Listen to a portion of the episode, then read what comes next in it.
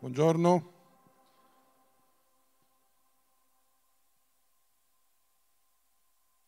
Avevo chiesto il pulpitone di legno, ma non lo usate più, eh, quindi mi hanno dato questo qua. Mi piacciono perché mi copre la pancia. Sono molto contento di essere qui, eh, vedo tanti amici storici e anche tanti che non vi conosco.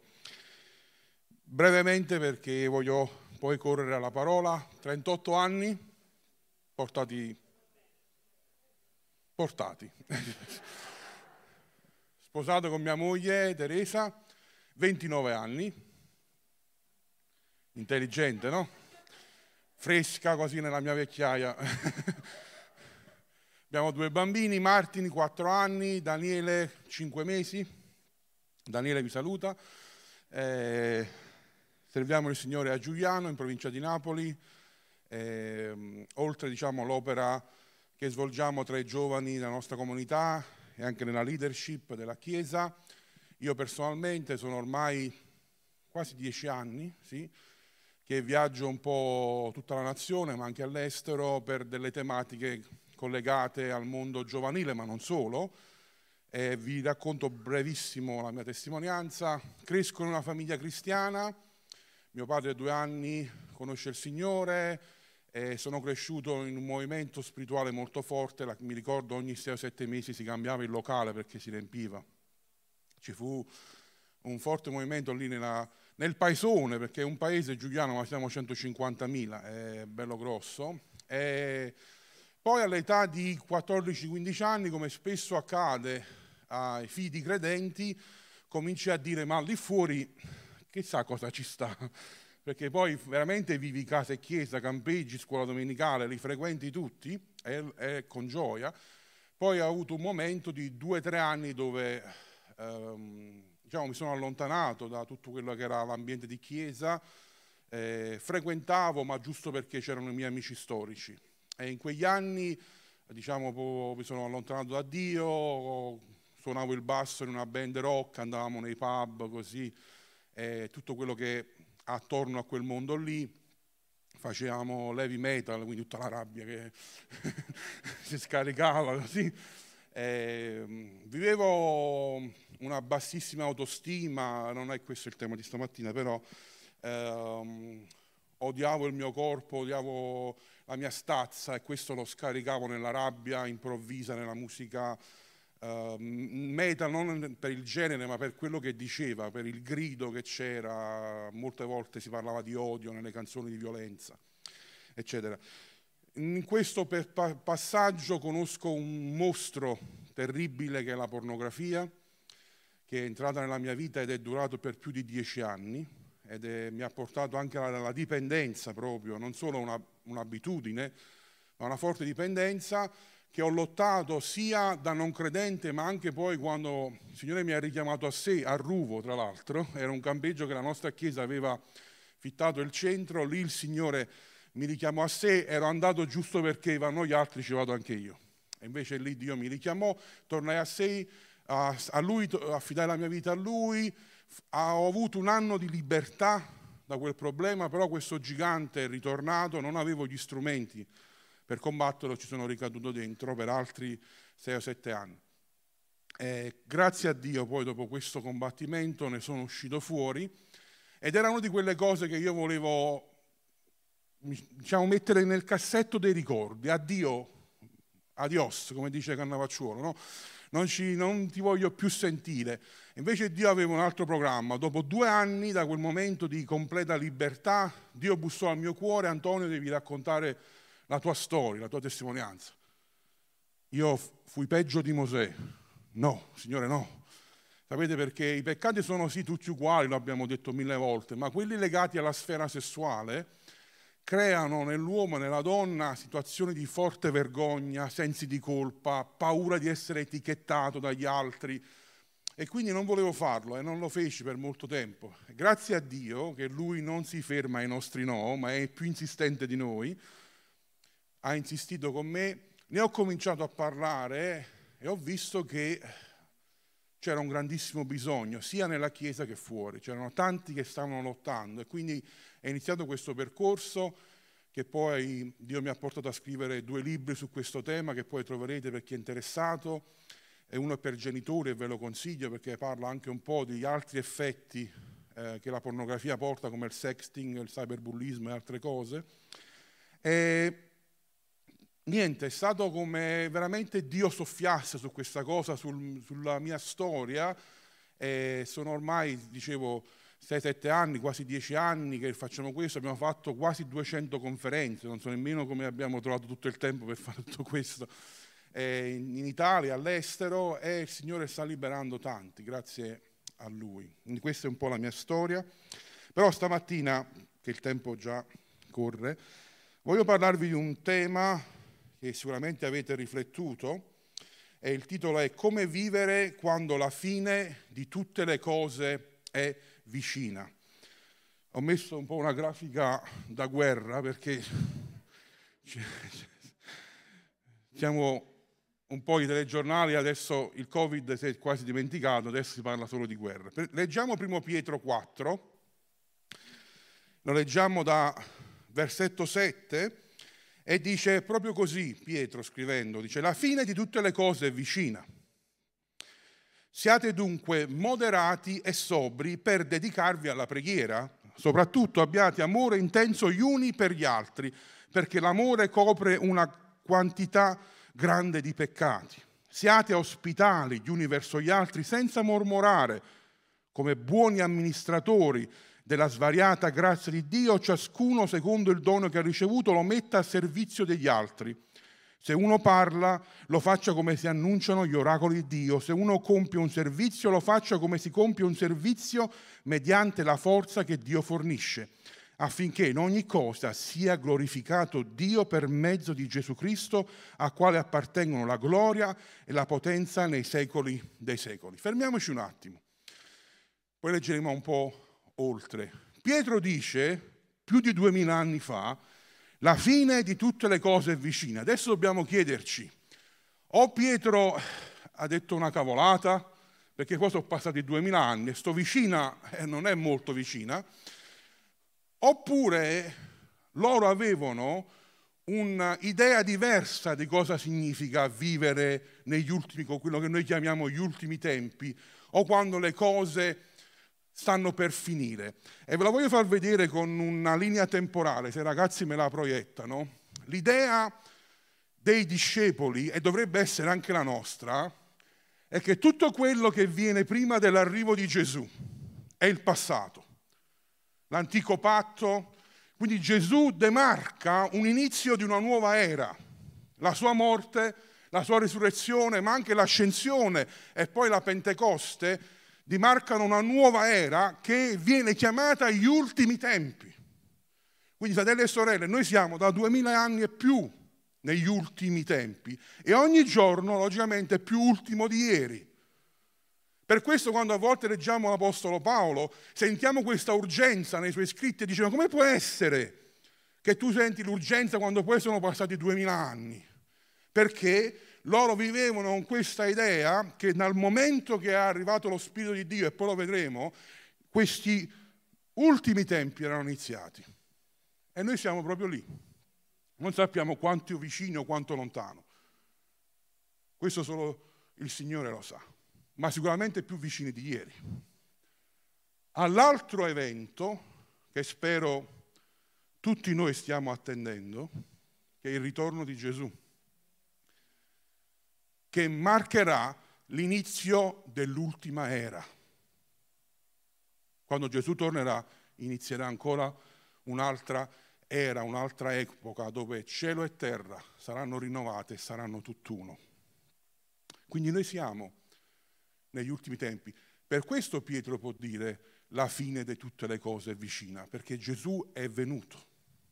Il suo regno è stato impiantato e adesso noi siamo entrati in questa ultima fase prima della fine. Continuiamo a leggere, verso 12, sempre del capitolo 4.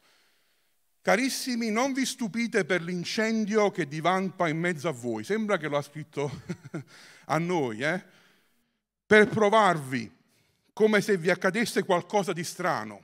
Pietro dice, non vi preoccupate, non vi allarmate troppo per quello che accade e credetemi, la persecuzione che vivono loro era molto più tosta di quella che viviamo noi e quella che vivono oggi alcuni credenti in alcune nazioni. Anzi, rallegratevi in quanto partecipate alle sofferenze di Cristo, perché anche al momento della rivelazione della sua gloria, l'ultima era, possiate rallegrarvi ed esultare. Se siete insultati per il nome di Cristo, beati voi, siete felici, perché lo Spirito di gloria, lo Spirito di Dio riposa su di voi. Da parte loro egli è bestemmiato, ma da parte vostra è glorificato. Nessuno di voi abbia a soffrire come omicida, o ladro, o malfattore, o perché si mischia nei fatti altrui, ma se uno soffre come cristiano non se ne vergogni, anzi glorifichi Dio portando questo nome. Infatti, versetto, 12, versetto 17, è giunto il tempo in cui il giudizio deve cominciare dalla casa di Dio. E se comincia prima da noi, quale sarà la fine di quelli che non ubbidiscono al Vangelo di Dio? E se il giusto è salvato a stento, dove finiranno l'empio e il peccatore? Perciò anche quelli che soffrono, secondo la volontà di Dio, affidano le loro anime al fedele creatore facendo il bene. Pietro sta scrivendo a questi credenti che erano perseguitati per la loro fede e gli dice non siate preoccupati, non vi allarmate troppo per quello che accadrà, devono accadere queste cose, ma rallegratevi anzi. Però fa una sottolineatura, se la tua persecuzione è dovuta al tuo peccato, e allora lì ti devi preoccupare, ma se è dovuta al fatto che sei un cristiano, al fatto che tu vivi la tua vita da cristiano e che obbedisci la parola di Dio, allora puoi rallegrarti. Poi è una parola un po' dura. Se noi pensiamo che lì fuori Dio stia giudicando a certe cose, ricordiamoci sempre che Dio, prima di giudicare fuori, giudica i suoi. E questa parola forse è forte, ma quello che significa è che si paleserà. Più i tempi si avvicinano, più si paleserà chi vuole servire Dio e chi non lo vuole servire Dio. Se andate in Nord Corea, in Iran e in altre nazioni, non ci sono i simpatizzanti del cristianesimo, non ci sono i scaldasedie della domenica, perché là scegliere Gesù significa poter morire. E i tempi saranno così, più difficili, ma vedremo anche una manifestazione più grande della presenza di Dio.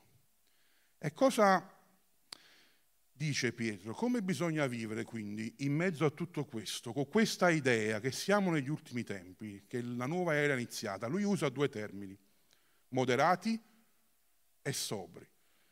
Il primo è parola greca sofroneo, che significa essere in uno stato mentale sano, sensibile, avere un giusto giudizio. L'altra parola è nefo, vuol dire sobri, non ubriachi, composti, non tossici. Io penso che il Covid, comunque lo pensiate, se l'ha mandato Dio, non l'ha mandato, comunque lui lo ha permesso. Sta riportando la Chiesa a uno stato moderato e sobrio. Abbiamo cominciato a fermarci un attimo a riflettere quante cose facciamo che veramente non ci servono. Avevate un po' avuto anche voi la sensazione che sembrava prima del Covid la gara a chi faceva più conferenze a chi metteva più cose, più carne a cuocere. E sembra quasi che adesso invece, ok, riflettiamo bene su dove dobbiamo investire le nostre energie.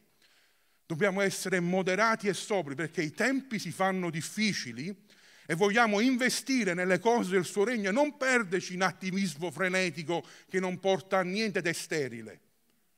Vogliamo essere e avere un giusto giudizio guardando in prospettiva le cose che accadono è scegliere in modo giusto quello che dobbiamo fare. Quindi avere una mente moderata e sobria è il cristiano che sceglie dove investirò il mio tempo, i miei soldi, le mie energie. Il cristiano moderato e sobrio sa gestire le sue finanze, sa gestire il suo tempo, non si spreca più. Il tempo è la cosa preziosa che abbiamo e non è più tempo di perdere tempo. È tempo di investire in modo sobrio e moderato le nostre risorse. E qual miglior modo nell'opera di Dio, nel regno di Dio, nella sua Chiesa, investire tutto noi stessi? Infatti Pietro contrasta questo modo di vivere modo, eh, moderato e sobrio proprio con quello che invece fuori fanno. Versetto 3. Basta infatti il tempo, dice, trascorso a soddisfare la volontà dei pagani vivendo nelle dissolutezze, nelle passioni, nelle ubriachezze, nelle orge, nelle gozzoviglie, nelle illecite pratiche idolatriche. E questo non lo diceva a quelli di fuori, lo diceva a quelli di dentro. La lettera non era scritta al mondo, era scritta alla Chiesa. Per questo trovano strano che voi non corriate con loro agli stessi eccessi di assolutezza e parlano male di voi. Lo devono dire, sembra strano che voi non vi lanciate in certe cose, ma tutt'altro. Spendete i vostri soldi, le vostre energie in cose che non riescono a comprendere. Ma è così. Si vedrà sempre più palesemente la differenza di quelli che servono il Signore. Come diceva Mirko, le circostanze sono uguali per tutti, piove sui giusti e sugli ingiusti ma il modo in cui rispondiamo, non correndo dietro alle nostre passioni, alle ubriachezze, non è questione solo di alcol, ma è vivere sedotti e governati da altre cose che non sono lo Spirito di Dio. Per questo trovano strano che voi non corriate con loro, ma siate sobri e moderati, un passo alla volta, verso il nostro destino. Perché tutto questo? Pietro dice, la ragione principale è per dedicarci alla preghiera. Voglio farvi una domanda. Avete la sensazione che in questo ultimo periodo, e non parlo della preghiera comunitaria, ma quella personale, ci siano più ostacoli, distrazioni, tempo che viene rubato? È solo mia la cosa o è un po' così? Io sento questa pressione che sembra che tutto riusciamo a fare, e parlo anche di attività legate alla Chiesa, ma troviamo poi difficile prenderci quel tempo appartati con il Signore. Quel tempo dove tu sei tu e il Signore, sei tu e Dio. E proprio in questi ultimi periodi, infatti, sono andato a riprendermi alcuni libri scritti da monaci che parlano sul silenzio e la solitudine, su come imparare a stare da soli con Dio, perché in questo, questa società fatta di notifiche, chiamate, messaggi, Whatsapp, tutto quello che è, serie TV, sembra quasi che non ci riusciamo più a fermare un attimo, sederci con un libro di carta e ricercare la presenza di Dio. E penso che è giunto il tempo che rimpariamo quello che significa stare soli con il Signore a quello che significa spegnere tutte le distrazioni. Quando Gesù diceva vai nella tua stanzetta e chiudi la porta, è perché la porta all'epoca le distrazioni erano fuori la stanza, ma oggi ce le abbiamo tutte nella stanza. E la sfida è proprio spegnere le distrazioni per dedicarci alla preghiera. Chi ha una mentalità sobria e moderata comprende che tralasciare il tempo con Dio è devastante e lo abbiamo visto, ne parlavamo in ufficio col pastore. Non è solo un caso vostro, ma è tutta la nazione. Molti hanno lasciato la Chiesa dopo il Covid o durante il Covid perché non avevano la relazione personale. Si è persa quella comunitaria e non avevano più sorgente. Ma non ce lo possiamo più permettere. Avere una mentalità sobria e moderata significa dare le giuste priorità e la priorità più grande che abbiamo è dare il tempo al Signore. E per i più giovani voglio farvi una sfida. Siete pronti a dedicare l'1% della vostra giornata a Gesù? Sono, la giornata è di 1440 minuti. Facciamo l'1%, sono 14,4, arrotondiamo a 15. 15 minuti al Signore, tutti i giorni. E vedrete che quell'1% cambierà il 99% della vostra giornata e vedrete che poi l'1% non basterà più, perché vi innamorerete. Dalle nostre parti si dice l'appetito viene mangiando. Anche qua.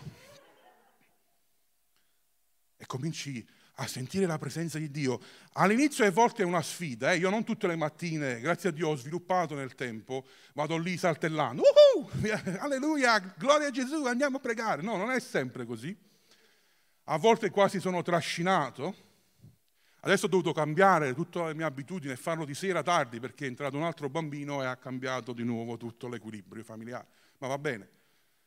E non sempre la sera vorrei rimettermi eh, sulla scrivania dopo fatto le mie otto ore di lavoro, impegni chiesa, impegni familiari, mi sembrerebbe più comodo buttarmi su un divano e guardarmi qualche altra cosa e rilassarmi. A volte lo faccio, però non dimentico mai, o almeno ci provo, quel tempo con il Signore.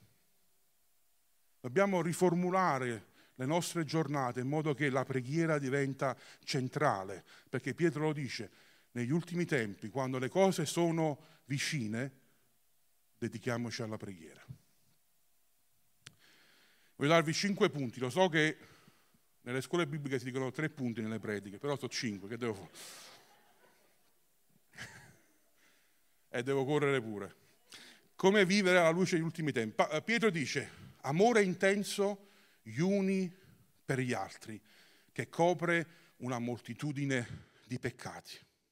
Un amore non emozionale, ma che resiste nelle difficoltà. Pietro probabilmente ha in mente il proverbio l'odio provoca liti, ma l'amore copre ogni colpa. Cosa significa? Che tu puoi peccare e l'amore ti copre? No, non è questo quello che Pietro sta dicendo. Non è quello che qualsiasi cosa ti facciano, vabbè, mettici una pezza sopra o buttiamo tutto sotto al tappeto, che prima o poi questi tappeti esplodono. E quando esplodono escono fuori situazioni che, che forse era meglio intervenire prima invece di spazzare sotto. Quello che credo io, interpretando questi versi, Pietro voglia dire è che l'amore che dobbiamo avere in mezzo a noi in questi ultimi tempi è l'amore che rompe il ciclo del peccato. È l'amore che sopporta, che spegne le critiche, che spegne le lamentele.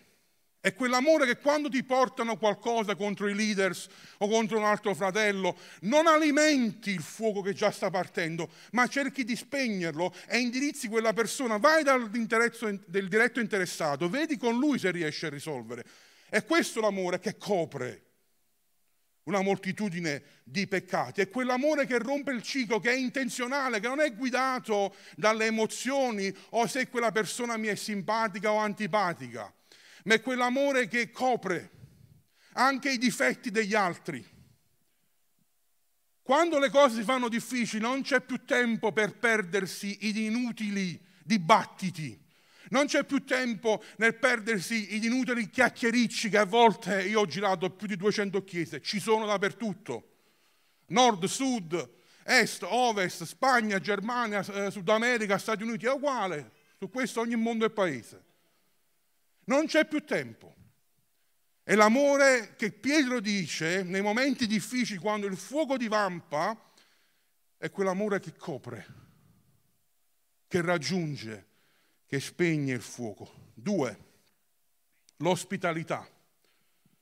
Pietro dice siate ospitali gli uni verso gli altri.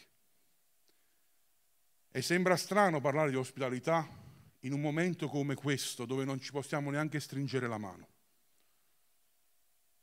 Ma la chiamata è sempre quella. Io credo che oggi come oggi l'ospitalità è la forma di evangelizzazione più potente che la Chiesa ha. Ma è sempre stato così. Gesù stava spesso a tavola, se leggete i Vangeli, si intratteneva con le persone, si autoinvitava perché lui una casa non ce l'aveva. Dice oggi vengo a casa tua, oggi vengo a casa tua. L'ospitalità è una forma potente. Io e mia moglie abbiamo deciso ormai da diversi mesi che una volta a settimana invitiamo delle persone a casa. Ci costa, logicamente. Abbiamo dovuto tagliare altri sfizi perché comunque preparare un pranzo, anche se semplice, ha dei costi per la famiglia. Non invitiamo solo gli amici della Chiesa, ma anche quelli che non incontriamo mai, quelli che non ci stanno simpatici. E credetemi, quando entrano a casa tua, Se la tua casa vive una realtà della presenza di Dio, lo spero che sia così, cadono barriere, cadono muri, si crea un'intimità diversa perché tu stai aprendo per quelle poche ore a tavola, stai facendo parte quelle persone della tua stessa famiglia. Abbiamo invitato persone del palazzo, amici, che avevamo provato per mesi a raggiungere con il Vangelo, ma non ci eravamo riusciti, ma solo il fatto di stare seduti a tavola e condividere uno spaghetto, una cosa semplicissima, una pizza, comincia a creare un'atmosfera ben diversa perché le persone ormai sono sole. Viviamo, e parlo della, alla gioventù, ma immagino che la cosa sia allargata, siamo la generazione da quando si studiano le generazioni più sola nella storia. Quasi il 50% dei giovani oggi si sentono soli, eppure in una generazione iperconnessa c'è una solitudine altissima. E la Chiesa ha la chiave, l'ospitalità. È tempo di aprire le porte delle nostre case. Infatti gli ebrei scrive non dimenticate l'ospitalità perché alcuni praticandola senza saperlo hanno ospitato gli angeli. Non è che le persone che invitate sono angeli, ma quello che accade nell'atto dell'ospitalità attira forze angeliche. L'ospitalità è una guerra spirituale, perché cadono i preconcetti, cadono le barriere delle persone nei nostri confronti. Quelli che ah, gli evangelisti che ci vogliono pure a dirlo, ah, quelli gli evangelici, quando tu li inviti a casa tua, crolla ogni cosa. E penso che è proprio il tempo di invitare le persone alla nostra mensa, alla nostra tavola. E negli ultimi tempi, mentre la gente si chiude dentro, la Chiesa si apre di più. Mentre la gente corre ai supermercati a svaligiarli per paura, noi prenderemo il nostro pacco di pasta e lo divideremo con gli altri. E Dio provvederà. Dio provvederà. Non temete, Dio provvederà ai suoi. Se noi condividiamo con gli altri, Dio ci darà il nostro. Da quando abbiamo scelto questa cosa ho ricevuto due nuovi clienti per il mio lavoro e sono entrati altri soldi, grazie a Dio, e non ci pesa più invitare persone, perché Dio è fedele, Lui sa, Lui sa e Lui provvede. Apriamo le nostre porte, si potrebbe dire tanto, ma ho altri tre punti. tre, ogni dono al servizio degli altri. Ora è il momento. Vai da Mirko e dici, qualsiasi cosa c'è bisogno di fare, io ci sono. Hai solo due ore a settimana? Mettili a disposizione, c'è sempre da fare, tranquillo. Nessuno è disoccupato in chiesa. Questo l'ho capito da un po' di tempo. C'è sempre tanto. Forse non inizierai da qui, te lo voglio dire. E neanche da dietro le quinte, il dietro di dietro le quinte. ma va bene lo stesso. Stiamo servendo tutti la stessa causa e la ricompensa è la stessa, che se il servizio è pubblico o non è pubblico. Perché non lo facciamo anche se vogliamo tanto bene al pastore, ma lo facciamo per il Signore, per servire Lui e ognuno metta a disposizione. Pietro dice, la fine di tutte le cose è vicina, prendete i vostri doni e mettetelo al servizio degli altri. Oggi è il tempo di una rivoluzione del servizio ancora più forte, di un impegno ancora più forte, di dover tagliare cose superflue, moderati e sobri, per servire gli altri. Questo è il momento. Quattro. Annunciare gli oracoli di Dio. Viviamo in una cultura dove l'esperienza è più importante della verità postmoderna la chiamano i sociologi, dove quello che io sperimento, quello che io percepisco è più importante anche dei fatti stessi che tu mi puoi presentare. Non era così venti anni fa. Infatti vent'anni fa andavano fortissimi libri di apologetica. Io ti dimostro che Gesù è il figlio di Dio, io ti dimostro che la Bibbia è reale. Adesso vale ancora, ma meno.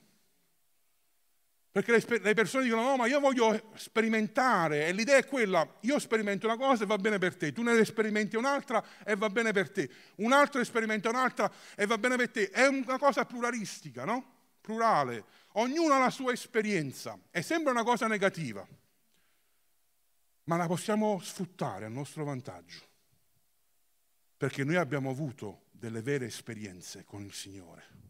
Ed è proprio il momento di condividere oggi più che mai la nostra testimonianza. Gli oracoli di Dio siamo noi.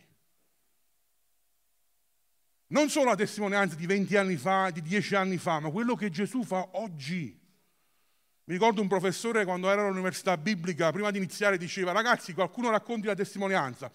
Però lui diceva, la testimonianza è come il pesce, dopo tre giorni puzza. Mi devi raccontare qualcosa di fresco, non mi raccontare quello che Dio ha fatto dieci anni fa. Se Dio è con te, sta operando ancora oggi e non sempre bisogna raccontare chissà che cosa.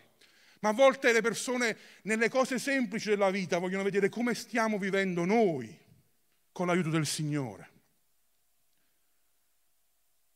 Cinque, ultimo punto. Essere ripieni di Spirito Santo. Proprio il, la comparazione che fa Pietro tra il tossico, le ubriachezze, le passioni e il sobrio, il moderato. E in Efesini Paolo esprime più o meno una cosa simile, dice non ubriacatevi, il vino porta alla dissolutezza, ok, ma siate ricolmi di spirito. Io avrei scritto ma siate sobri. Perché mettere lo... cioè io non mi ubriaco però mi devo bere lo Spirito Santo? Cioè sembra che sta dicendo così, no? Perché Paolo sta spingendo a qualcosa che va oltre il sol fatto di resistere al troppo vino o al troppo alcol. Perché penso avete visto, o personalmente o altri, quando persone sono ubriache, no? perdono il controllo. E Paolo sta dicendo, quando le cose stanno per finire, quello che Dio ci sta chiedendo è di essere controllati dallo Spirito. Tra l'altro poi dice parlando con salmi, inni e cantici spirituali, cantando e salmeggiando col vostro cuore al Signore. Negli ultimi tempi la Chiesa deve essere ripiena dello Spirito di Dio. Non so di cosa ti stai ubriacando, forse del lavoro, forse dei social, forse delle serie tv, è il tempo di non ubriacarsi più di queste cose. E non, ripeto, sono il primo che guarda le serie, non sto demonizzando queste cose, ma non voglio ubriacarmi di queste cose, ma voglio essere riempito dello Spirito di Dio ed essere guidato da Lui in questi ultimi tempi. Quando le nazioni tumultano, come oggi, noi siamo la generazione della mia età e forse anche quella prima di me, non avevamo mai avuto una guerra così vicino. Sì, ci sono sempre state le guerre, però sai, in Africa, Medio Oriente, abbastanza lontano. Adesso se vai a nord Italia, zone di Treviso, Trieste, stanno a 200-300 km dalla guerra. E quando le nazioni tumultano, è sempre una guerra di regni contro altri regni non è cambiato molto dal, da, dal periodo biblico, è sempre razza contro razza, lingua contro lingua. Le, le ragioni possono essere diverse, sociopolitiche, eccetera, ma alla fine si riduce sempre a quello. E vi ricordate, vi riporto un po' indietro a Genesi 11, non lo leggiamo, vi ricordate quando l'uomo decise di costruire questa torre, questo zigurat, per avere contatto con le entità pagane e rifiutare quindi completamente Dio. Dio cosa fece? Scese e noi lo, raccontiamo ai bambini, una bella storia, no? Per dire, visto, da qui iniziano le nazioni, da qui iniziano i popoli, da qui iniziano le lingue, ma c'è qualcosa di molto più profondo in questa storia. Dio scende, confonde l'uomo e lo mette in Deuteronomio, poi leggiamo che lo mette in diverse nazioni e da loro diverse lingue e da loro un giudizio. Qual è il giudizio? Sapete qual è il giudizio più brutto che Dio può darci? Di farci e di darci quello che noi vogliamo. E Dio dice, volete seguire e servire i dei pagani? Così sia fatto. Quello che Paolo chiamerà principati, potestà, Da lì sono iniziati. Dio ha detto, ok, volete servire loro, vi darò loro, loro governeranno sulle nazioni. E da quel momento in poi sono migliaia di anni che i popoli si fanno le guerre uno contro l'altro. E qual è la risposta di Dio a tutto questo? La risposta è avvenuta duemila anni fa, in Atti 2, quando lo Spirito Santo è sceso per la prima volta. Cosa è successo? Vi ricordate? Rumore di vento, terremoto, ma poi lingue. E non erano le lingue degli angeli, erano le lingue degli uomini perché le altre persone che erano lì per la festa di Pentecoste, che era una festa ebraica, erano lì a Gerusalemme, hanno sentito nella loro lingua le cose riguardanti Gesù Cristo. Quindi per la prima volta nella storia le lingue non dividevano, ma univano. E la risposta di Dio al tumulto delle nazioni è una chiesa ripiena di Spirito Santo, dove tutte le razze, sono benvenute nella famiglia di Dio, dove non c'è ricco e non c'è povero, non c'è bianco e non c'è nero, non c'è cinese, non c'è italiano, siamo tutti cittadini del cielo. E fratelli e sorelle, ve lo dico col cuore, attenzione al razzismo, è uno spirito che penetra nel cuore dei credenti. Attraverso a volte la bocca di uomini che vogliono difendere il cristianesimo, non voglio fare nomi, ma che poi non hanno niente di cristiano nel loro cuore. Vogliono difendere i simboli, ma non vogliono difendere poi la verità della parola. Attenzione, noi non siamo chiamati a difendere la patria, siamo chiamati a difendere il regno. Siamo chiamati a difendere l'opera di Dio. Siamo chiamati ad accogliere ogni razza e ogni tribù e mentre nel, nell'incremento degli ultimi tempi si faranno sempre più guerre, e Gesù lo dice in Matteo 24, tra popoli contro popoli, regni contro regni, noi ci distingueremo perché in mezzo a noi ci sarà la pace, perché in mezzo a noi non ci sarà differenza. E vedrete nei prossimi anni questa Chiesa aumenterà e sarà sempre più multietnica, perché questo è il disegno di Dio perché Gesù non tornerà prima che ogni tribù, ogni etnia abbia ricevuto il messaggio del Vangelo. Lo dice chiaramente Matteo 24, 14. E questo Vangelo del Regno sarà predicato a tutte le genti. E allora verrà la fine. La parola è etnos, ogni etnia. Quindi non temete i segni, le guerre, perché quello dice Gesù, non sarà ancora la fine ma la fine sarà determinata dalla predicazione del Vangelo in tutte le etnie. È quello che possiamo misurare. E allora invece di metterci a scervellare se il Covid sta nella Bibbia o non sta nella Bibbia, dedichiamoci alla predicazione della parola di Dio, a unire popoli e tribù, ad essere ripieni dello Spirito di Dio. Alziamoci in piedi. Le nazioni tumultano le nazioni si fanno guerra e Dio chiama il suo popolo a essere sobrio e moderato, a fare le scelte giuste, a investire tempo, denaro nelle cose del suo regno, a essere ospitali, ad amarsi gli uni gli altri, ad aprire le nostre case. Invitate lo straniero a casa vostra. Sapete, gli ospedali è un'idea di Dio. Viene proprio dalla parola ospitalità perché nei primi anni cristiani non c'erano gli ospedali finanziati dal governo ed erano i cristiani che aprivano le loro case per ospitare gli stranieri, per ospitare quelli che viaggiavano e non avevano i BB o gli hotel dove andare. Non c'era tutto questo, ma c'erano i cristiani che aprivano le loro porte e il Vangelo in pochi anni ha toccato tutto il mondo conosciuto dell'epoca, partendo da 12 uomini. Vi rendete conto? Il piano di Dio, 12 uomini per cambiare il mondo, ma ripieni dello Spirito Santo. 120 trasformati dalla potenza di Dio. Non vi muovete, diceva Gesù, prima che non verrà lo Spirito Santo, perché senza non riuscirete, ma con lo Spirito Santo sì. Le nazioni tumultano, la Chiesa risponde, sobri e moderati. Rifletteteci, cosa devo cambiare nella mia vita per essere sobrio e moderato? Dove sto sprecando e devo rimettere a posto, devo riequilibrare il mio tempo, riequilibrare le mie spese per investire di più nel regno di Dio. Mi dispiace sentire in tante chiese, non ho parlato con Mirko quindi non lo so, ma in tante chiese i pastori mi dicono le entrate sono diminuite, non ce la facciamo più. Molti hanno dovuto lasciare il locale e prendere dei più piccoli perché non ce la facevano più. Mi dispiace sentire questo. Significa che ancora non abbiamo compreso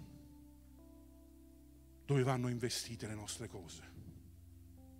Siamo ancora troppo legati alle nostre passioni, alle cose terrene che basta un missile per buttare giù.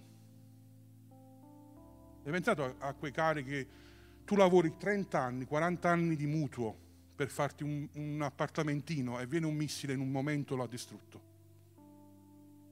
Investite nelle cose eterne. Non dico di, comprendetevi, di non comprare case, se Dio dà la possibilità, gloria a Dio, ma investiamo nelle cose che durano per sempre. Siamo moderati, sobri e ripieni di Spirito di Dio. Vogliamo pregare un attimo? Signore, nel nome di Gesù ti chiediamo, Signore, di essere la Chiesa, Signore, che tu ti, ti aspetti, Signore, che tu stai preparando, perché la fine di tutte le cose è vicina, come diceva Pietro, Signore. Non sappiamo quanto tempo ci vorrà e non ci interessa, Signore, ma quello che vogliamo fare, Signore, è essere ospitali, amarci gli uni agli altri intensamente, coprire i peccati, pregare insieme,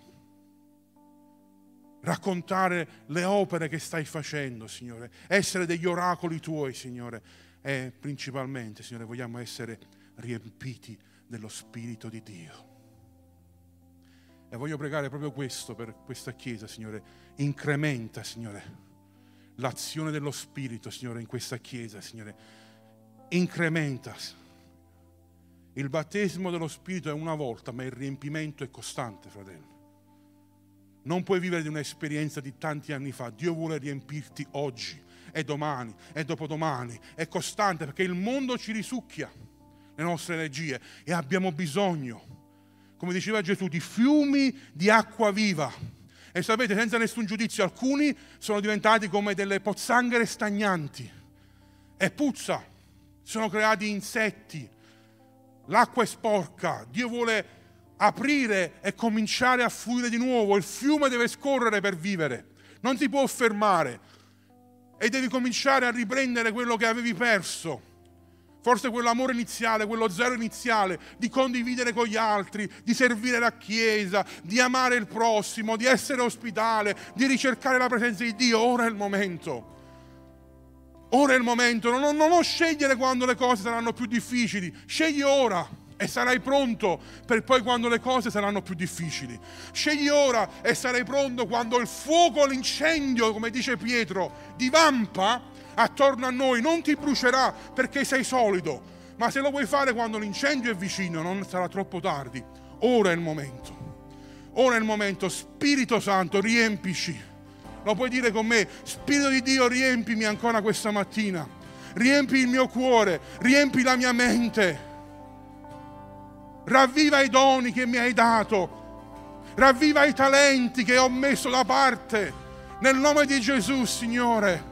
Riempi la mia vita, io voglio essere ubriaco dello Spirito, guidato dallo Spirito di Dio, essere guidato dai suoi pensieri, dai suoi desideri, dalle sue emozioni.